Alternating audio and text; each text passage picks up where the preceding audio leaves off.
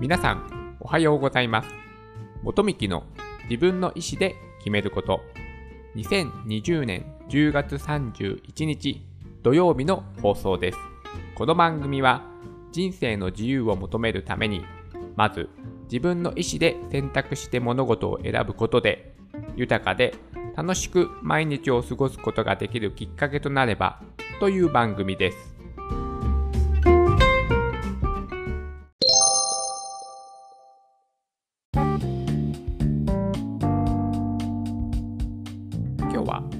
アプリ甲子園中高生のスマートフォンアプリ開発コンテスト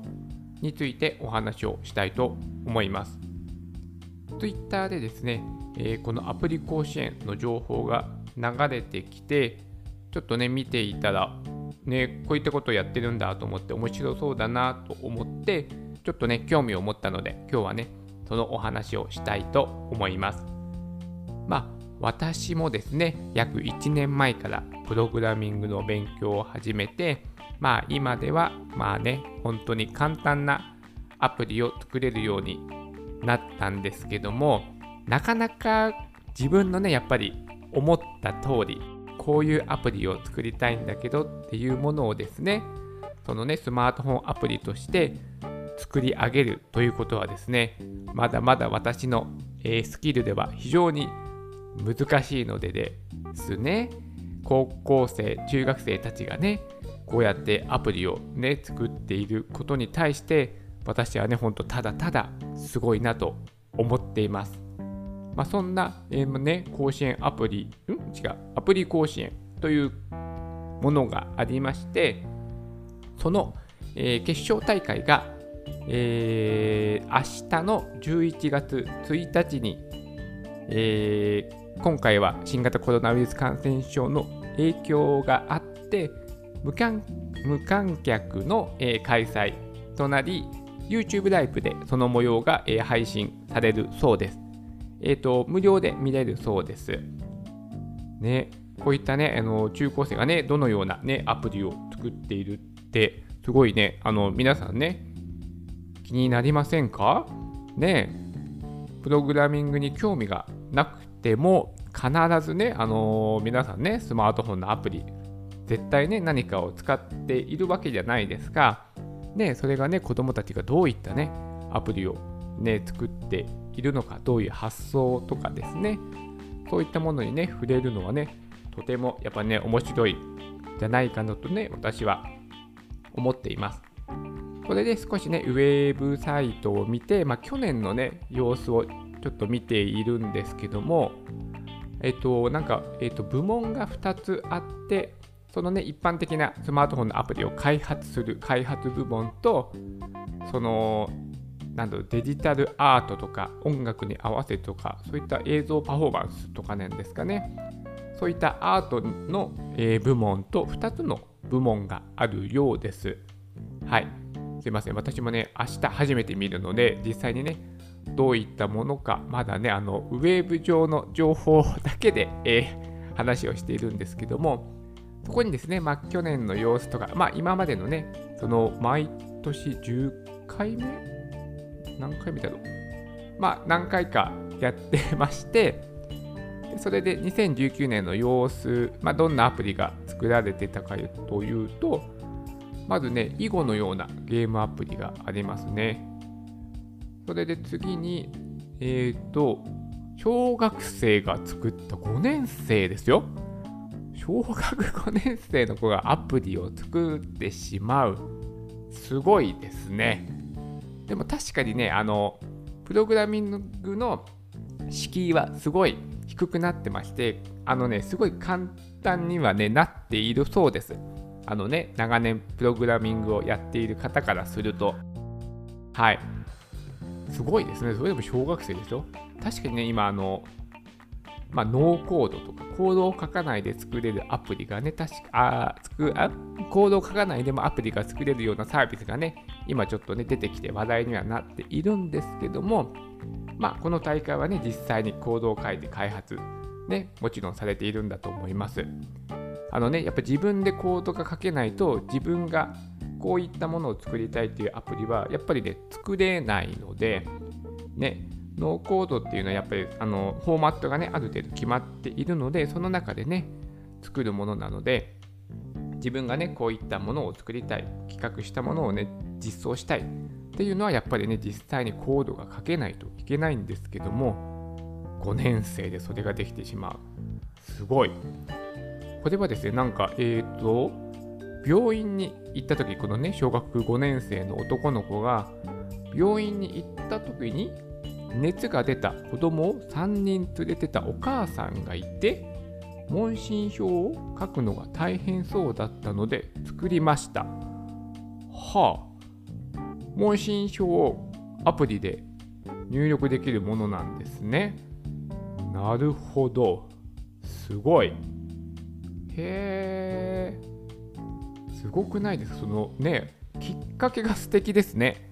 アプリを開発するね、きっかけが。なるほどね。で次が、うーんと、LINE の通知音、着信音を設定できる。あ、なるほど。確かに、LINE のアプリってそういえば音声設定できないですね。できないですね。なるほど、なるほど。それをこのアプリを作って、LINE の着信音とか、えー、通知音を好きな音に設定できるというアプリああこれすごいですね。あのデザインがすごい綺麗ですね、アプリの。へえ、すごいね。これは高校3年生の男の子が作ったアプリですね。すごい。あとは、あプログラミングが学習できる、えー、アプリを作ってます。うん、うん、うん、うん、うん。小学生にも分かりやすく、とてもね、簡単なえー、デザインのアプリを作ってます。すごいな。小学生がプログラミングを学習するためのアプリを高校生が作ってるんですよ。すごいな。へえ。あとはゲー、あ、AR のゲームも作ってる人いますね。ね、拡張現実、私もね、あの、すごい好きなんですよ。その AR3 兄弟の川田智さんがね、好きだって、このね、あの、ポッドキャストでもよく言ってますけども、AI を利用した、えー、ブロックが、ブロック？ブロック崩しゲーム？うーんっていうのもね、ありますね。あとは、このアプリは共働き家庭の子供に向けたアプリです。あ、音声メモを残せるんですね。うん、うん、うん、うん。ね、あの、お父さんお母さんがね、外出してる時に、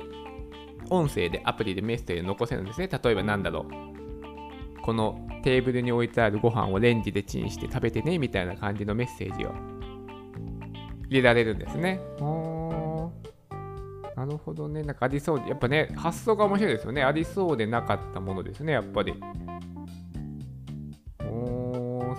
あとなんだこれ。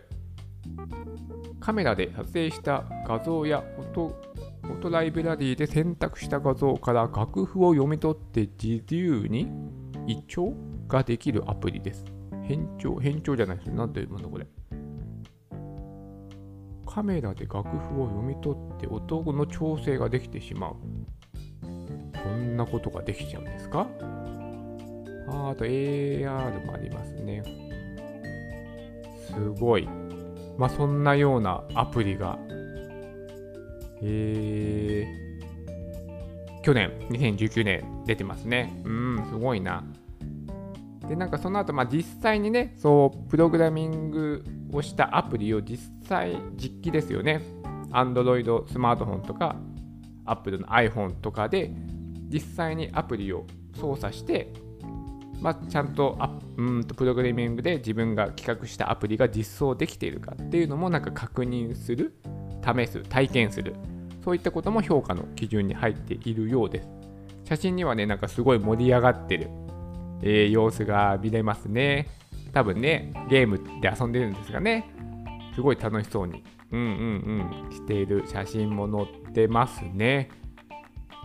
あれ？中高生ですよね。小学生いましたね。すごいなそのね、あの、ま、何でもね、やっぱそうなんですけども、やっぱね、アイデアをね、考えることはね、やっぱ、なんだろう、語弊がないように言うと、語弊があるのかなあ誰にもできるじゃないですか、それアイデアを考えることは。でもやっぱね、それをね、実際に、ね、行動に移して実現させるっていうことはですね、ね、何事においてもとてもね、難しいことじゃないですか。それを、まあ私もね、プログラミングをね、やっているので、そのね、プログラミングで自分が考えたアイデアのアプリを実装するっていうことがね、すごい難しいなっていうのはね、私もよく分かっていますよ。うん。全然ね、私なんか知識がないので、全然ね、思った通りに作れないとか、わからないことが多すぎて、その Google 検索とかでね、調べるんですけども、もう調べるのにも時間がかかって、なかなか進まないなんていうことはね、私はよくあることなんですけども、すごいですよね、子供たち。こんなね、もう、あの、ぜひね、皆さんちょっと覗いてみてください、ウェブサイト。とてもクオリティが高いです。はい、私は作れないと思います。はい。でもね、こういうの見てやっぱ刺激になりますよね。ね、こんな子供たちが、ね、まあ、作ってるっていうこともね、その単純にすごいとは思うんですけども、やっぱり刺激を受けるのはそんな発想ですよね。あこういった視点でその社会を見てるのかとか、こういったことをね、子どもたちはその問題と捉えているのかとかですね、さっきのそのね、病院で問診してるお母さんが大変そうだから、ね、アプリを作ってみましたなんてね、これだってね、我々ね、大人もね、よく見る光景ですよね。それをね、問題だと思った、大変そうだなとはね、多くの人が思うと思うんですけども、それに実際に行動してこういったアプリを作って、まあ、広く、まあ、こういった、ね、大会を通して広くね、公開する、こういった行動力、はい、ね、刺激をもらいますよね。面白そう。で、やっぱ私もね、プログラミングをやってて、やっぱりその、あの会社員としてもそういったね、立ち位置で仕事をしているので、あの最新のね、テクノロジーとか、そのね、えーと、ICT のね、活用してどうやって仕事の効率を上げるとか、その私は子どもの支援をしているので、子どもの支援にどうね、役立てるのかとか、とかをね、えー、まあ日々考えることもしていますので、すごいね、私はね、興味があります。昨日、昨日知ったのかな、ツイッターでね、知ったんですけども、こんな面白いことやってるんだと思って、まあ、幸いね、あのね、YouTube で見れるということなので、まあね、ね、場所はどこでも選ばないでね、スマートフォンでも見れますので、ね、皆さんね、ちょっとね、これお子さんと見た方がやっぱいいでしょうね。うんうんうん。やっぱね、そのね、いわゆるね、そのプログラマーっていうね、ものがあの日本はね圧倒的に少ないんですよ。うん、で将来的にもすごい数が不足するというふうにですね言われていますので、ね、本当ね私自身も多くの子どもたちにプログラミングまあそのね最新テクノロジーねまあコンピューターだけでなくてもそのね科学の分野でも、えー、なかなかねその後世が育たないというかうん、興味を持ってくれる子供が少ない。まあね、少子高齢化もあるんでしょうけども、そもそものね、興味を持ってる数もね、少なくなっているなんていう話もね、ことがありますので、まあ、こういったものがね、えー、まあ、気軽に、まあ、見れますのでね、YouTube。やっぱね、動画のね、力ってやっぱすごいですよね。特にね、今は YouTube が盛り上がってますけども、そのね、今、百聞は一見にしかずという言葉もありますけど、ありますけども、ね、こういったね、えっ、ー、とね、発表会をね、まあ、同世代の人たちが、こういったね、ものに取り組んでいる姿を、まあ、ね、自分のお子さんとかが見たらね、彼らにもいい刺激になるんではないかなと思いまして、今日は、えー、このね、アプリ甲子園中高生のスマートフォンアプリ開発コンテストをちょっと私が目についたので今日はこのお話をさせていただきました。それでは今日も素敵な一日になりますように。Música